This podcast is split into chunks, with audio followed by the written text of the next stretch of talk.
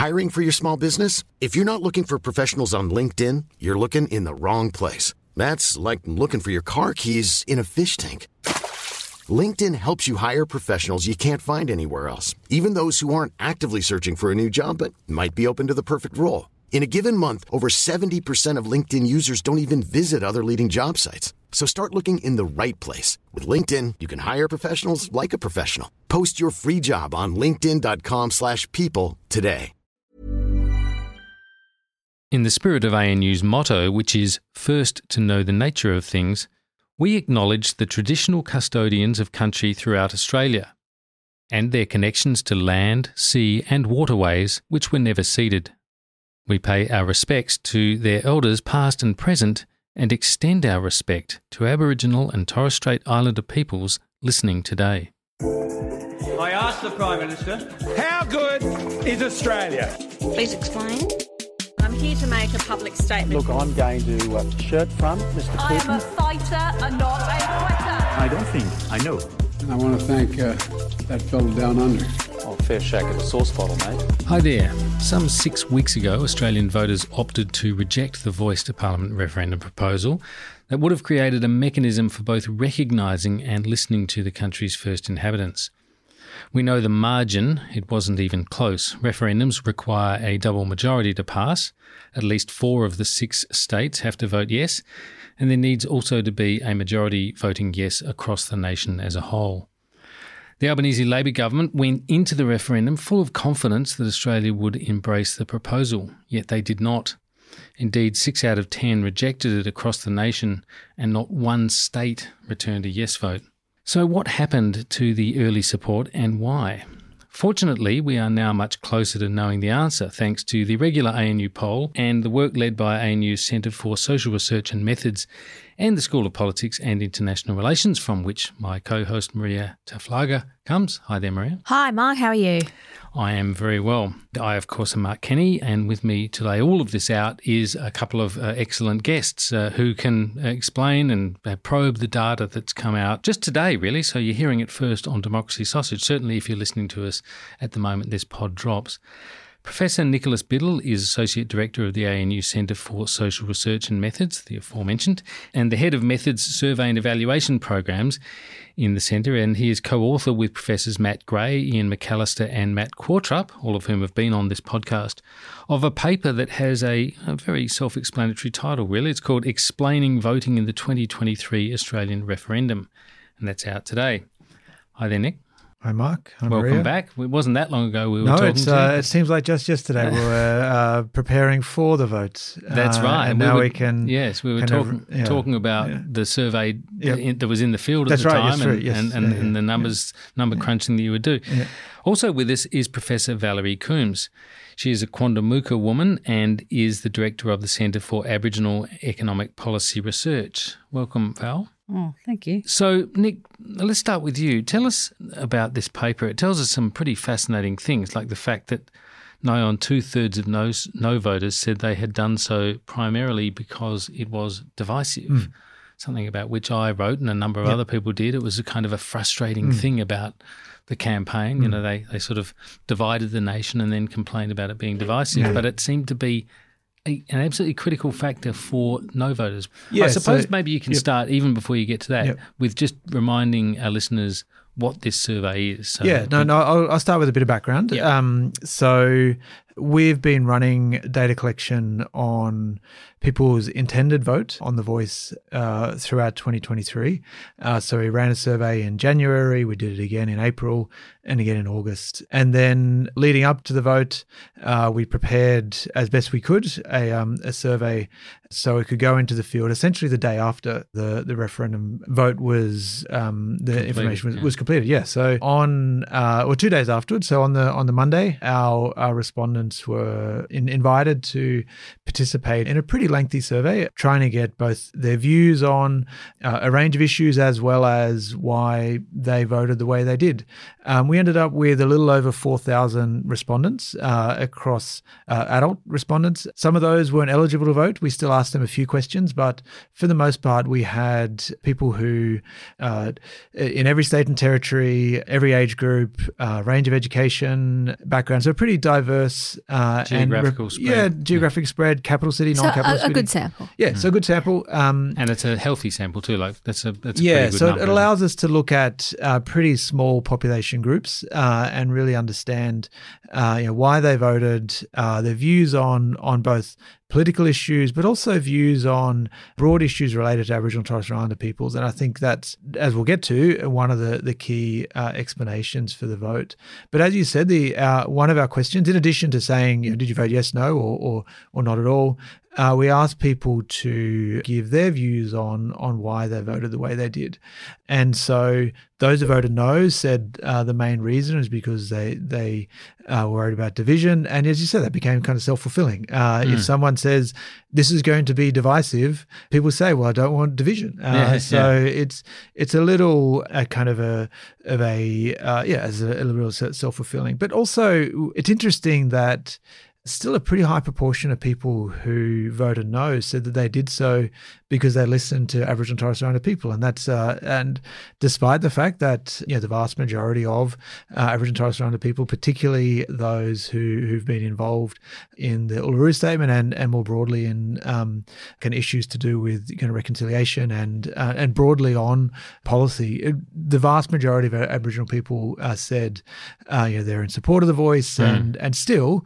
uh, a large proportion of voters said that they did so because of, of kind of listening to the Indigenous population. So you kind of get some interesting dynamics uh, and, And that just shows in some ways that there's a lot of misinformation was a factor, right? I mean, it, it doesn't necessarily show it directly, but you can attribute some of those claims and those understandings to prevalent Mm. ideas that were circulating in the public space, but which were not borne out, as you say, by either the representation from the Uluru Mm. Statement from the Heart and all of those consultative mechanisms that informed it, Mm. nor by the voting data in Yep. some of those seats like Lingiari, where Yeah. where majority polling places of Aboriginal people, there was a 60, 70%, Yeah, 75% vote and, for yes. And in, in our data, while we don't have a very large uh, Indigenous population in our sample, still it, it it shows what every other kind of survey has shown, which is that uh, the Indigenous population was strongly in support on average for, for the Yes campaign. So it's it kind of it's it, it doesn't mean that they're that it's not true that they didn't listen that they don't genuinely feel that they listened to uh, the Indigenous population, but clearly there was a uh, segment of the Indigenous population which they were listening to, and that kind of fed through into their perceptions. Well, I mean, yeah, I mean, ultimately, just sort of like we discussed last time, there's like a degree of noise in these mm-hmm. measures because you didn't have a free text box where Yep. people could say, my definition of division is X. You know, it's it's what I heard from Peter Dutton or it's Yep. what I heard from the No campaign, and and again, it's it's potentially easy to infer that people might say they've listened to Indigenous people and really they mean the spokesman Listen to a of the of of the No people, yes. campaign, Yeah, yeah, right, which yeah. were led by Senator Price and and Warren Mundine.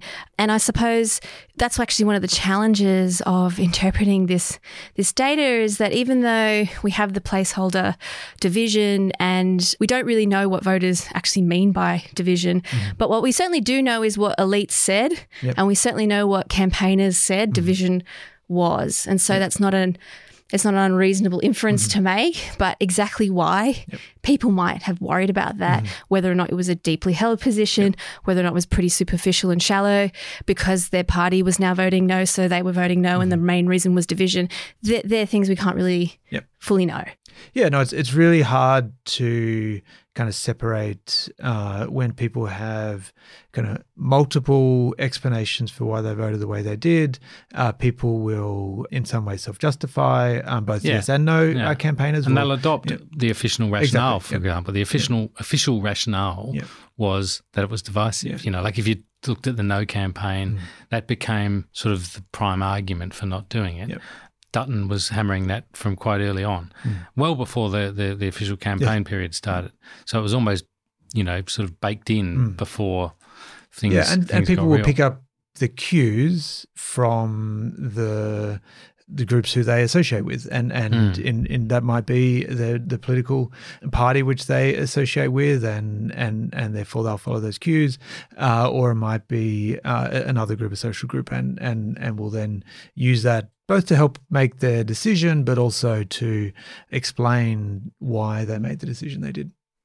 Yeah, so you could, for example, Val, take the view that you don't want to do it because you think Aboriginal people have already had it too easy. They've already got more than, and some of the data in this shows that there are attitudes like that, that uh, Aboriginal people have been given sufficient leg up already and that uh, their disadvantage may be a factor of their own fault or Yeah, whatever. But people aren't going to say that. They'll come up with a more respectable rationale in some yeah, cases. so that they aren't accused of being racist. People Mm. will say all sorts of things, and there's been this rhetoric and these explanations ever since I've remember people saying. Um, and when you said about divisive, that's a way of saying, well, I don't want to say that I'm racist and I'll vote no, but I'll say I'll just vote no because it's divisive. yeah, because I'm for well, we are equality. div- we are divided. Mm. We've been here sixty-five to eighty thousand years, and other people haven't. So that's a divide for a start. um, and people use other types of English words to soften the blow because people say, "I'm not racist, but." Um, da da da da da. Mm. You shouldn't have programs, or we're all the same. We're all Australians. Well, actually, I wasn't an Australian citizen when I was born. My mother wasn't a citizen. So when you point things out, well, we're all the same. Well, we're not. We've been here for a lot longer. Oh, well, you know, that was such a long time ago. So there's all this rhetoric, I think. Um, some of it's about people were assimilationist. They thought we should all be the Mm, same. mm. Um, that's lovely. And there was a bit of that actually sort of creeping into, you know, the, the, the messaging. I mean, we saw Nampa, Sen- Senator Nampijinpa Price at one stage say that colonisation had not been bad for Yeah. Aboriginal people. And, Yeah, but and- she, yeah, and and and and she is a politician, and um, governments and politics is about you know um, getting re-elected and averting Yeah. criticism. Yeah. So I'm sure she would romp it in in the next election because of her attitude, and of course she will. Mm. You know, people could argue that colonization was a great thing. It's a kind of a strange argument to have, really, when you think about it. But that takes you back to what people need to hear, what Australians need to understand, what Australians need to hear, but they don't hear. They don't listen. We have a Mm. word where I come from, where's your ear is your binang. And when you're deaf, it's binangari, which means your ears don't work. But there's also a word called binangunj, where they can hear, but they're not listening. So there's a lot of that in Australia Mm. because there's things they don't want to hear, like our life expectancy is shorter. All sorts of statistics show, which is why the government's committed to the close the gap. Yeah. So, um, why would government have to commit to close the gap? Why do Aboriginal children still suffer with rheumatic heart disease when it's virtually eradicated Yeah. from the non Indigenous population? And even in the 70s, when I worked in remote areas, we had people, Aboriginal people, still with Hansen's disease, and white people hadn't contracted leprosy or trachoma for many years. So, if you talk to an Australian about that, or try to have the and there were some debates and arguments on various places, including Facebook. Um, people using these arguments. Oh, your life expectancy is shorter because you're all drunk and you don't eat the right food, or things like that. You know, well, it's it's not that simple. Mm. You know, so to bring the two groups together. The First Nations people and the newly arrived, it doesn't matter when they arrived, I think we have to look at a different way of approaching Australia's problems in terms of how they see us, how they recognise us. And it has to be done a lot better and a lot smarter. I think it could have been handled a lot better. Not no disrespect to the people that went out campaigning, of course, but also we've got a constitution that relies on the people in the country having to vote for us to for us to get mm. recognised. And that's a really that's a horrible situation to be in. We're reliant on the, the majority of people to vote for us. Ninety seven percent of the population aren't us. Mm. Uh, and when people say, oh, I heard an Aboriginal, I remember my uh, uh, uh, in law of mine um, said, oh, there was an Aboriginal woman on TV and she said, when she got taken away off her family, it was the best thing that ever happened. And he was a strong union member. And I said, Well, I've had people on there saying we don't need unions. Does that mean we don't need unions? And he sort of said, Oh, but I had to point that out to Yeah, him. yeah. But I think they get great comfort in hearing that government's doing things that Aborigines might think are okay. Um, I don't know what it is, but the facts seem to surprise and startle people, and they're not comfortable. Yeah, and you get this disproportionate weighting then that's put onto that one anecdote Yeah. that that s- seems to confirm my view of the world, right? So you, that that example you you quoted there, or um, lots of the um, news stories that we saw, broadcast stories in particular, through the campaign, you would hear Aboriginal people in remote communities or in, in regional communities interviewed saying, "Oh, I don't think we need the voice," you know, Yeah, and well, it, and, and it did give this impression if you were just doing the you know because they were doing this kind mm. of 50% 50-50 mm. yes no reporting all the Yeah, yeah. time. It gave the impression that that was also reflected mm. in the indigenous population. And if it was then why would we white australia be supporting it if they're not even mm. If they're fully not- behind it yeah, yeah, themselves kind of yeah. Yeah, there's all these amazing arguments that you hear, but when you hear someone refer to us as the Aborigines, then you know you're in trouble. Hmm. but, you know, there's even my father's non Indigenous and his family, they grappled with my father marrying my mother, and they still grapple till today. And I have first cousins who are non Indigenous people. And my cousin said to me, well, you know, you're really lucky that it wasn't the French or the Spanish that colonized. I'm thinking, well, Oh, you know, so, okay. or I took my dad to see his sister, and she said, Oh, I hear you got letters after your name, which is, means I graduated from Mm, university. mm. But I didn't sort of say I graduated a few times, but I said, Yeah, I have. And I, I sort of remembered why my mother stayed home. My mother just couldn't cope. Mm. Mm. I took dad because he couldn't drive. Yeah. And she said, You know why you're smart, don't you? And I said, No. She said, Because you're half white. Mm. Oh, wow. And I thought, Okay. And I said, You know, I could say that I'm smart because I'm half black. Mm. Mm. And she went, Oh, like I was cheeky or Yeah, out of yeah. line. And my dad just started to laugh Mm. because he knew that would be the response. But it was him that taught me to fight like that, not Yeah. my mother. My mother was scared that we would be hmm. taken and things like that. So Mm. he was the one that challenged. So it's an interesting, it's been all of my life that you have these little lame excuses as to hmm. why people hmm. decided to vote no. They would say, well, no, I'm racist. I don't like Aborigines. Or the woman, when I moved into a house, she said, I'm not racist. I just hate filth and all Aborigines are filthy. So I thought, oh, okay, that's nice. And then she Yeah. realised, she came over to my house and said, we're selling our house, but I thought I'd bring the potential buyers through. They can see that your house is really clean and that you're, you're good neighbours. And uh, she still to this day doesn't understand why I sort of told her. Mm. So I think Australia in general is really misin- seriously misinformed. And I can honestly say, as an Aboriginal person, if you move into a house, I really don't think, other than in Canberra, that someone would say, oh, there's a person living next door who belongs to the planet's oldest living culture. Isn't that mm, mm, wonderful? Mm. yeah It would mm. only happen in Canberra. yes It would not happen anywhere else, or it would be less likely to happen anywhere else. Yes. And this jurisdiction did vote, the one we're sitting in, Yep. did vote pretty much a mirror image of, of the nation, which is kind of interesting.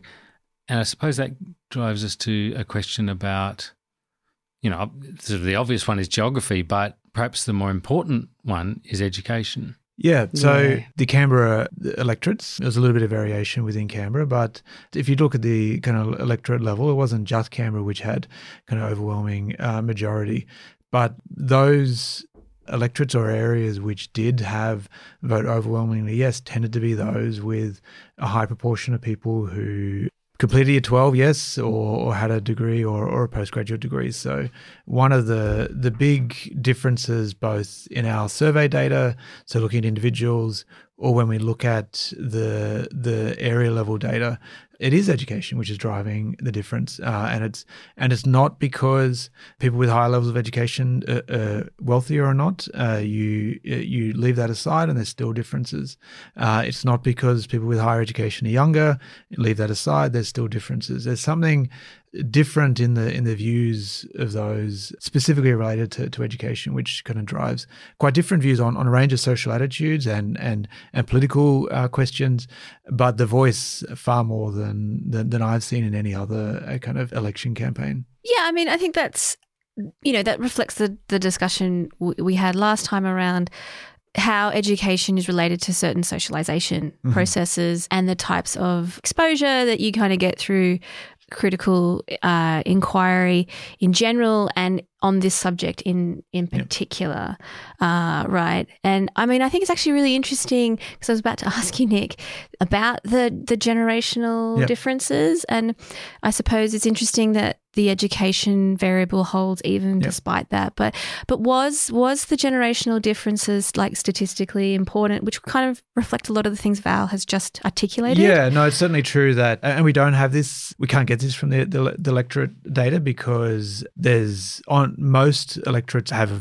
similar kind of average age, so you you don't get the same variations you do with individual level data, uh, and certainly those in our younger age groups, so 18 to to 34 roughly, were were multiple times more likely to vote yes uh, than older Australians, and they're also um, far more likely to have a degree. Exactly, and and but both of those kind of were operating uh, independently, mm-hmm. um, and I think it's partly to do, I, I think, with the um, you know value you kind of talked about, kind of misinformation, and and certainly um, when I compare kind of my schooling experience to the schooling experience of the people who we teach at uh, university compared to the schooling experience of, of, of my kids who are kind of in, in early high school. Multi, differences across those cohorts and that and then compared to to my parents or, or my grandparents would have been uh, different uh, more different still so i think yeah both of those things uh, are kind of feeding into uh, the amount of information people have the ability to to kind of maybe see through some of the those arguments which might not have a lot of uh, not of validity to them. But I think we can't we don't shouldn't just think it's about kind of information or just think it's about kind of socialization because I think one of the other differences between someone with a degree or not is that they're they're pretty comfortable in their financial position, not just at a particular point in time, but uh, kind of looking looking ahead into the future. So, someone with the same income uh, but a higher level of education is far less likely to be worried about how their financial situation might change into the future. So I think because their employment's more secure, more secure. Uh, it might be lower a, on average, but it's it's kind of it, it's more secure. It's it's it's more stable. So I do think while the voice, it's it's really hard to see how that would have any immediate impact on someone's financial position. But it's easy to make a case that um, for those who are financially insecure, that well, we shouldn't be focusing on this. We should be focusing on something else, so cost of living, or alternatively that your that the indigenous population is going to take something away from you and and we do see that in the in the data that yeah well, well let's come back to that in a moment we'll take yep. a quick break and we'll come back to that that very interesting point Hiring for your small business? If you're not looking for professionals on LinkedIn, you're looking in the wrong place. That's like looking for your car keys in a fish tank.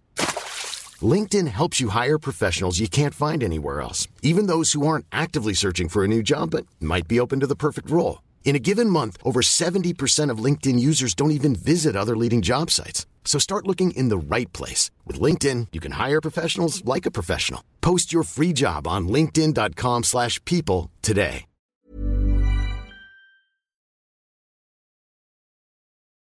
When the wind veered, the smoke was driven backwards, revealing a most amazing scene.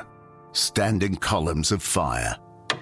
To Be Continued is a new podcast that explores the rich world of lost literary fiction from Australia's past. It helps you to understand the way in which knowledge is kind of not something that's out there waiting to be discovered, but it's something that you create.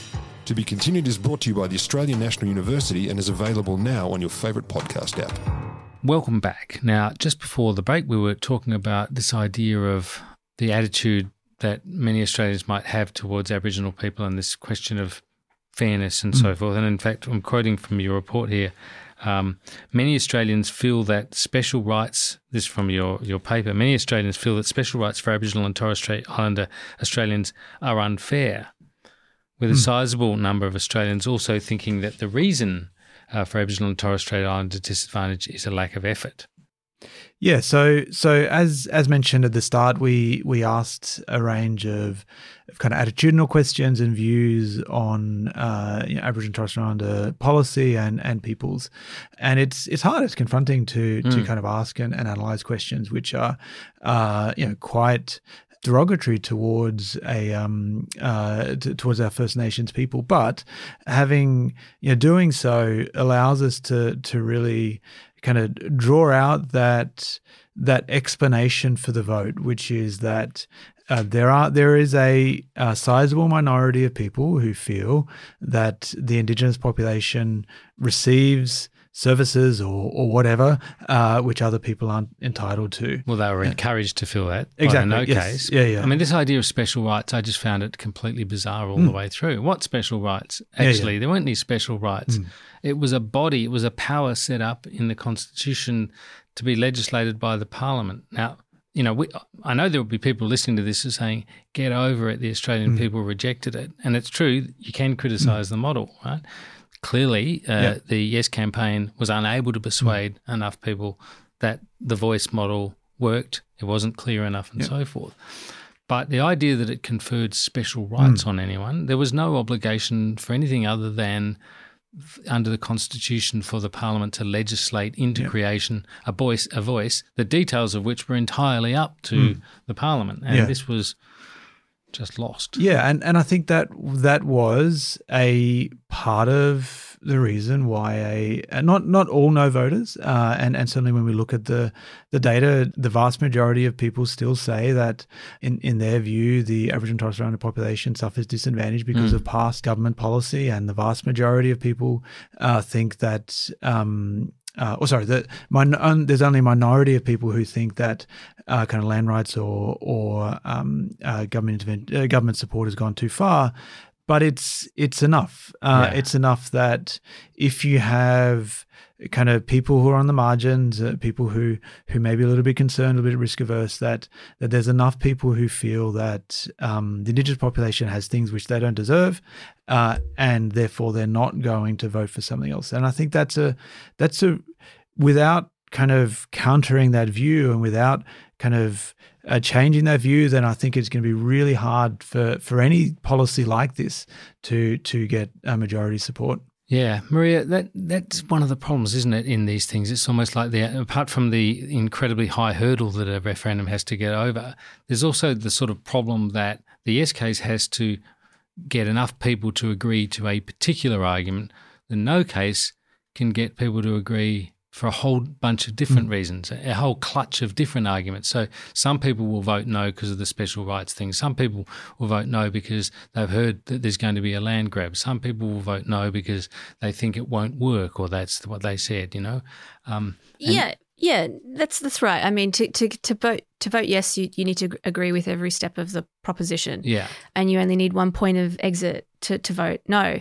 And I think the, the data that you know the answers, some of these answers are kind of contradictory, Mm. right? Um, to these surveys, you know, like overwhelmingly people say they're proud of Indigenous cultures, or that that racist policies have impacted Indigenous people.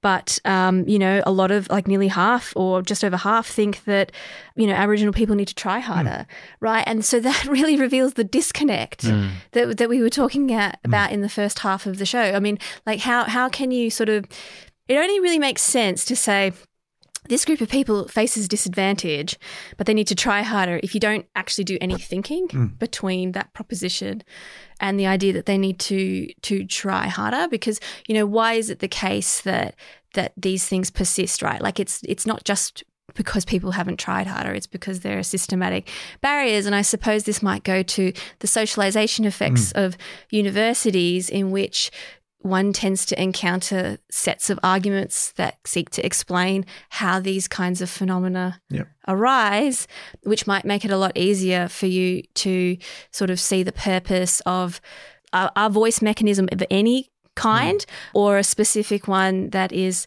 you know, eh, reasonably technical, actually, given most people think we have a Bill of Rights, Yes. even though we mm. don't. Yes. Um, you know, like people's basic knowledge of our institutions and, and civics is, is really low and and that was a real failure on the on the part of the, the government to to not really prepare uh, the country to at least move the population to a slightly more even playing field. Yeah, so I think there's there are contradictions in people's views and their and their opinions, and I think it's partly because, you know, as you said before, you you you, kind of have reasonably crude questions: yes, no, agree, disagree. So it's hard to to really pick up the the nuance of people's views. But I think when you when you kind of look at all the data items together, kind of what distills in a traditional no voter is that yes, government has failed in the past. Yes, governments had racist policies, but now everything's fine. Uh, and and now everything's fine, so we don't need to do anything else. And and I think that's uh, valid. It kind of picks up some of the kind of the points you're making about things which people have said to you or said to their families. It's it's a oh yeah yeah things happened, but Yeah, and it's not new. Yeah. It's been happening. It happened um, when Australia had to try and cut a rug with the UN. Mm. It had to do a whole lot of things because there were 600 million people decolonized in the first 15 years after World War II. So that changed the shape of the world dynamic.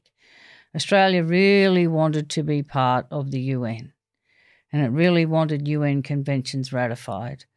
But the newly decolonised people made up the UN and they knew exactly what was Mm. happening in Australia.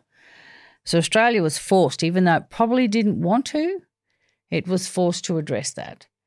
And it had to change its constitution and had to remove, before um, the conventions would be ratified by the UN, the UN said that Australia had to do a few things. And one was to remove all racist legislation from its statutes. It had to introduce Racial Discrimination Act and it had to br- uh, bring in some form of Aboriginal land rights. So you see the Commonwealth's efforts to fight with the states over that so they could get the conventions ratified. And that made some radical change. And the same arguments that are floating around now why people voted no were put forward then.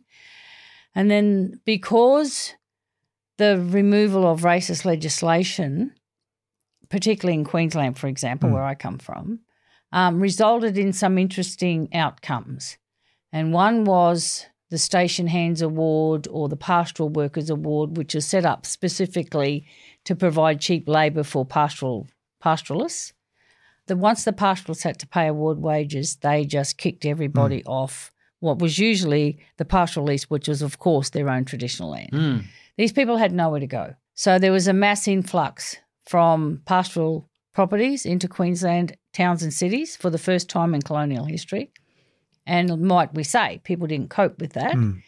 And also the government reserves in Queensland. People were freed up. In 1965, Queensland government lost the ability to take any Aboriginal person and place them on a reserve indefinitely for sometimes four or five generations. Hmm.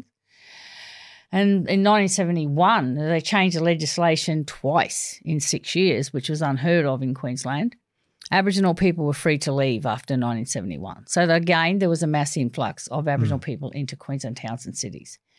And people were aghast.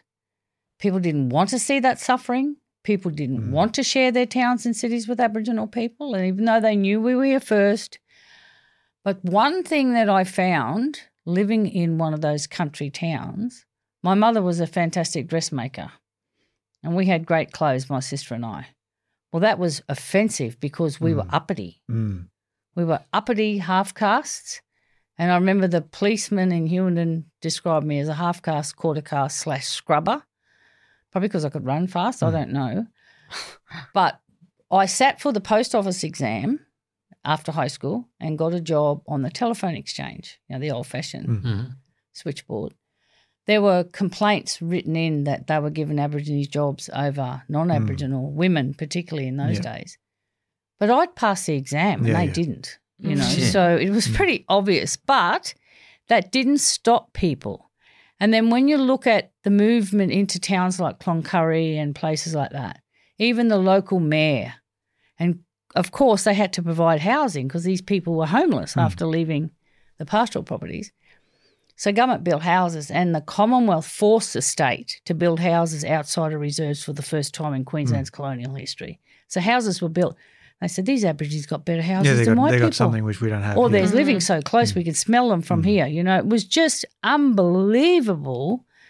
The comments. All- so all this- Australia's this- grappled with yeah. all of this Yeah. forever. And- it's not and, new. And, and none of this sort of granular detail. These these personal accounts are really powerful, but they didn't really get discussed in the campaign. I mean, there was a real sense Mm. from even from the Yes camp quite early on uh, of staying positive, of not of not telling the kind of you know the the the, the checkered history, the dark history of of, of colonization, the the the massacres, the um, herding of people onto reservations, there's the taking of children, the, the well, you know, even, you know, Terra Nullius. yeah, Terra Nullius. I mean, Terra Nullius, you know, sort of that kind of barely got a mention to the extent that did. It was sort of felt like it was that was that had been resolved by Mabo and Wik and and so forth. But um, I, I I felt like in a way the Yes camp was fighting with one hand behind its back because of that. Because a lot of the logic of the voice was about addressing the sort of things you've just spoken about,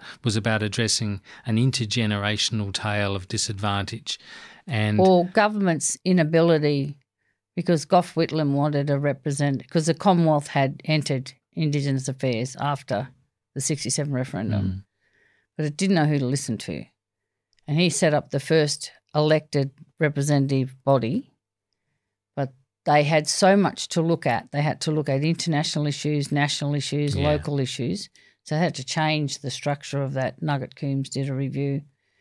Then they had in they had the NACC, then they had the NAC, then they had ATSIC. But anything government can legislate, they can take away, which Yeah. is why the, they wanted to change the constitution Yeah, to which- embed it so I they couldn't yeah. do it. yeah. But these same arguments will go on forever. Mm, yeah. It's how we put a stop to that.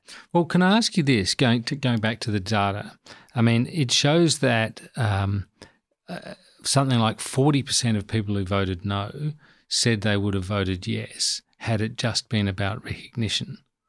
Sorry, my voice dropped out there. So recognition as well. A- As in, eh, had it been to recognise the first peoples of Australia, but not as putting the voice Symbolic itself. recognition. Yeah, symbolic. Yeah. Now, what to say we were here first? yeah.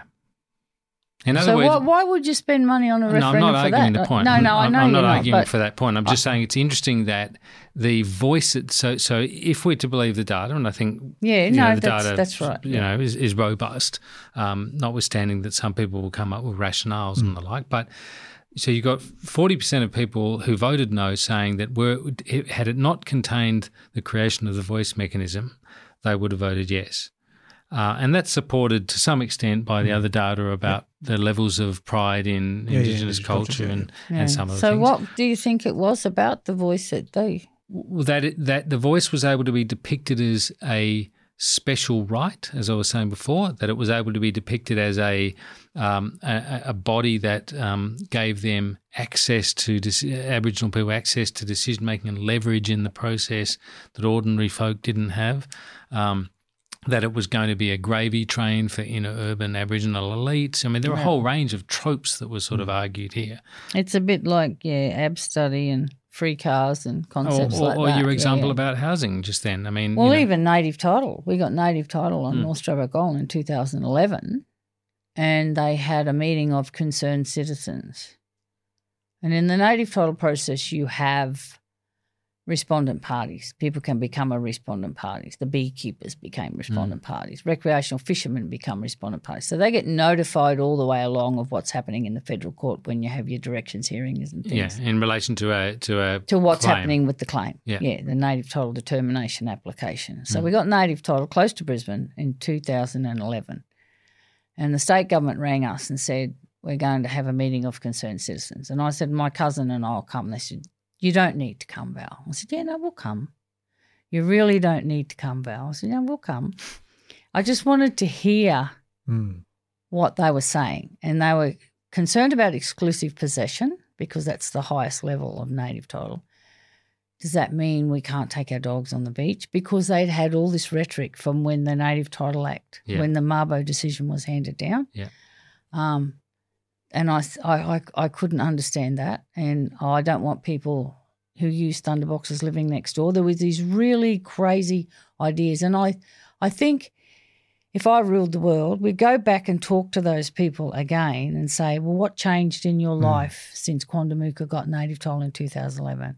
And most of them will say, well, nothing except now we're safer from bushfires because local people do the township fire management or something. Mm. But the misinformation and the racism was astounding. It was it was really quite hilarious when you go back and think about the excuses they used about why they were concerned about native title. So I think Australia grapples with everything to do with First Nations people, not just the voice. They grapple with everything that mm. happens along the way.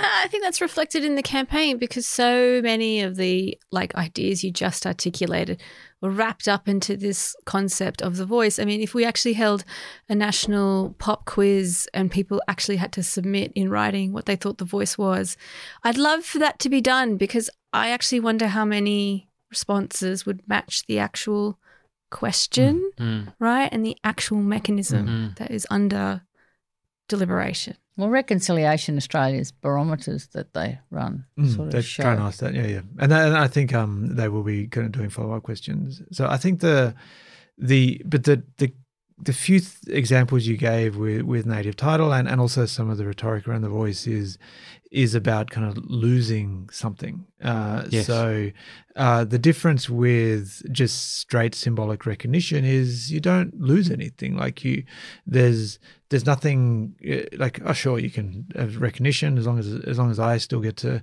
have whatever I have. But the the argument that the voice will lead to someone losing something is is far harder to to counter than the argument that you know symbolic recognition doesn't matter. So um, we kind of see that in the data, which is that people who who thought that there was a going to be a cost to them were far more likely to vote no. And and I think that's that was one of the challenges of, of the yes campaign is is to say that it will have an effect. But, But that it won't that's- be- th- This is what we see in all politics, really. Yeah, I mean, exactly. we saw we saw Yeah, in the 2019 election with uh, you know Yeah, yeah. the the asset uh, attempts Death to tax. yeah asset taxes generally. Um, uh, that uh, it was you know you were able to convince a whole bunch of people they were about to lose Hmm. something. Uh, you know, I remember Albanese was approached at one stage as uh, when he was you know he was in in opposition at the time and. This woman explained to him why she couldn't vote for Labor anymore because of the um, franking credits. And when he quizzed her about it, went through several questions and established that she was a pensioner and had no uh, She had no shares. she was, had no shares. She wasn't going to be paying any frank. But but to her, that had been the motivation for Yeah. um, for deciding to switch her vote, even though she'd been a lifelong Labor voter. And so that was someone who was, in a sense, frightened across to the, the across the divide into the other camp. And there was probably a fair bit of that uh, that went on. Can I ask? Uh, I'm not sure who who wants to answer this, but I guess what this raises, though, about this question between symbolic recognition and material recognition, which was really the argument for the voice, w- was there any merit in asking that as two simultaneous questions? In other words, not just one question on the ballot, but two. Would would the question of symbolic recognition? I mean, the, the data suggests symbolic recognition would have got up and the voice would not have got up. Would that have been an advance val had that occurred?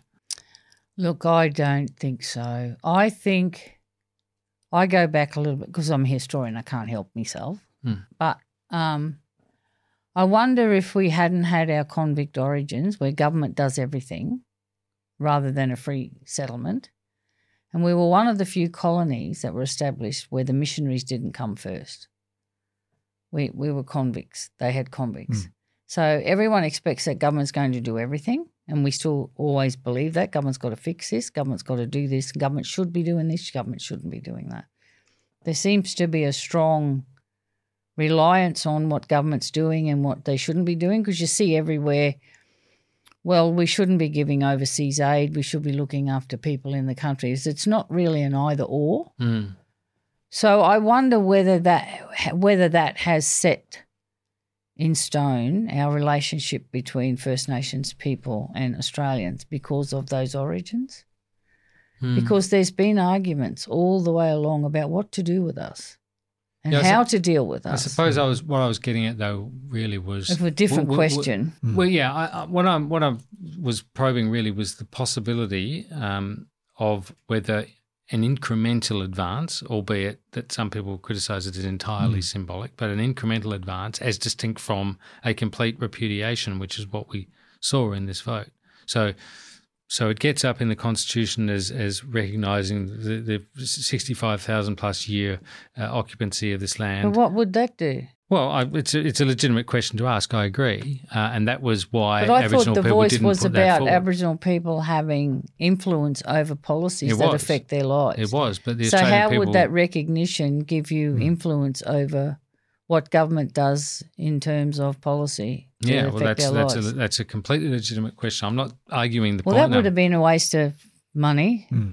I would think, because what would that the, the, the reason for the voice was that so Aboriginal and Torres Strait Islander people can have real influence over the policies that affect their day to day lives. Yeah, It wasn't about asking white people whether they're going to recognise us, let alone like us.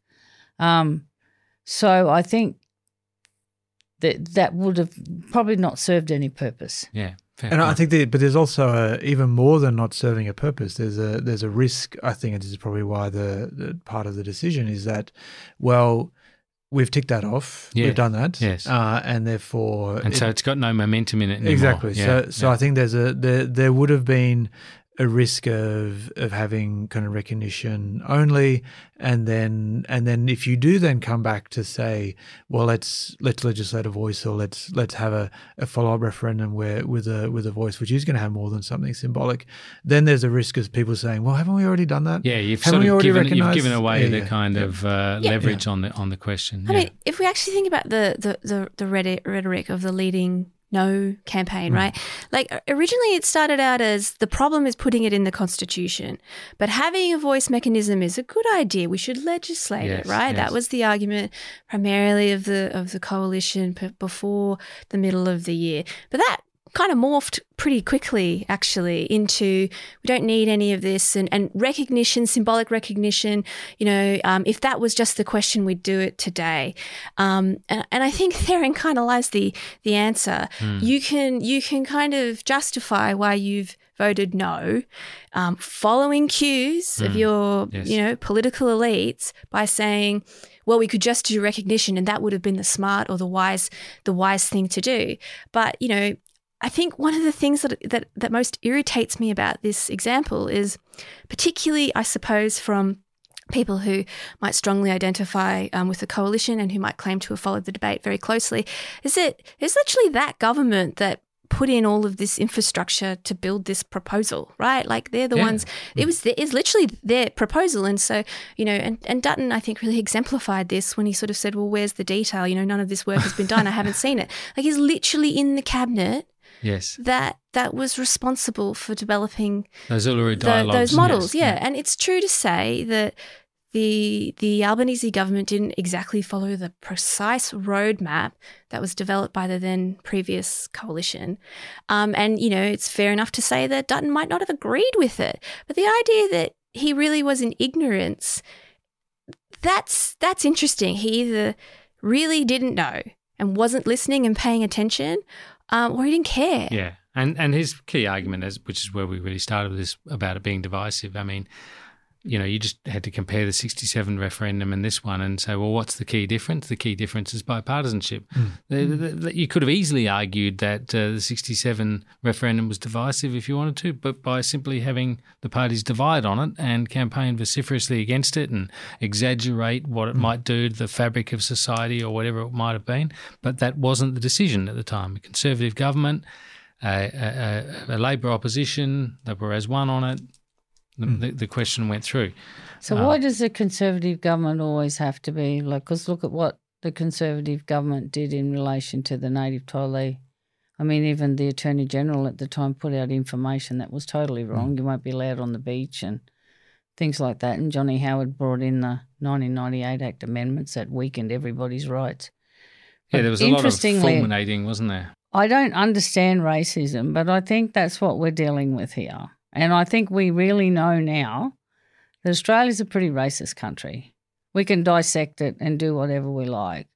But historically and currently, we are a racist nation. Mm, and And how do we fix that? Hmm. Reconciliation? The people that follow reconciliation are the tried and tested anyway. Hmm. But if you talk about Canberra and other areas where it's a little bit less, is is what's the solution? But the solution has to come from non-Aboriginal people. They have to fix this, Mm. not us. They have to fix it. And I don't know how. What do I tell my grandkids? No, it's a very, uh, very good point. I don't have the answer to that. Well, we Um, have to do the work, Yeah. basically. Yeah, it's non-Aboriginal people have to fix their, their own problems here in this country, and I don't know what leaders you need. But I saw Paul Keating punching above his weight with the Native Title Act, and on Talkback hmm. Radio, and saying, "Look, I'm hanging up. You're just a redneck," you know, sort of hmm. thing. And he, he had good good words to hmm. say, but he didn't get re-elected, and he wouldn't have gotten re-elected because of he was brave enough to do various things, you know, various inquiries, a royal commission, and various things that happened in. So when somebody does address racism or has a go, they certainly aren't popular. Well, look, we're going to have to uh, run out of time, so we're going to have to wrap it up there. But I suppose one of those messages that comes out of that, just to answer your rhetorical question, feel free to buy in quickly if you want to as well. But um, perhaps it needs a conservative government to lead that argument. You know, like as in a moderate conservative leader who can then draw a um, you know the Labor Party along and the Greens and so forth, because this process, this referendum, we can look back on it and see that it was doomed at the moment that it didn't have that bipartisan support. Well, I guess I think about some of the campaigning that people like Julian Leeser did from the conservative Quite right. side of politics. Um, you Yeah, know, it's and not there would have been plenty of people Yeah. dissatisfied with those sets of arguments. Um, but you know, it is possible that it could have drawn in more buy-in. I mean, I think what is interesting is Nick's data shows that people from who speak another language other than English at home actually have much higher rates of support for the the Yeah. voice throughout throughout the panel data than English speaking And people. you, and you, to be fair, you predicted that. Uh, I remember you saying that on this podcast a number of times, just from your own experience, uh, you know, in in the migrant community. Yeah, and I, I imagine it would be conditioned by age again and Yeah. education. But um, I thought that was that was interesting, and um, I think the data sort of shows there are like there are sort of seeds of hope here, but it's it's it's not a quick fix, is it? No, because politics lets down those seeds of hope, partisan politics, Mm. and the and the temptations of populism and so forth, and we've seen that. Um, we're going to have to wrap up now, unfortunately. But look, thanks for uh, f- what's been a really, really interesting and rich discussion, uh, and thank you, Nick, for um, breaking this news on on democracy sausage, which of course um, people will um, be able to find more detailed, uh, Yeah. have more detailed access to in a variety of ways uh, once they've uh, stopped listening to this. So that's it for us today. Thank you very much to Nick Biddle and to Valerie Cooms. To you, Marija. Thanks, Mark. Thanks, Mark. That's it for Democracy Sausage for this week. Talk to you again next week.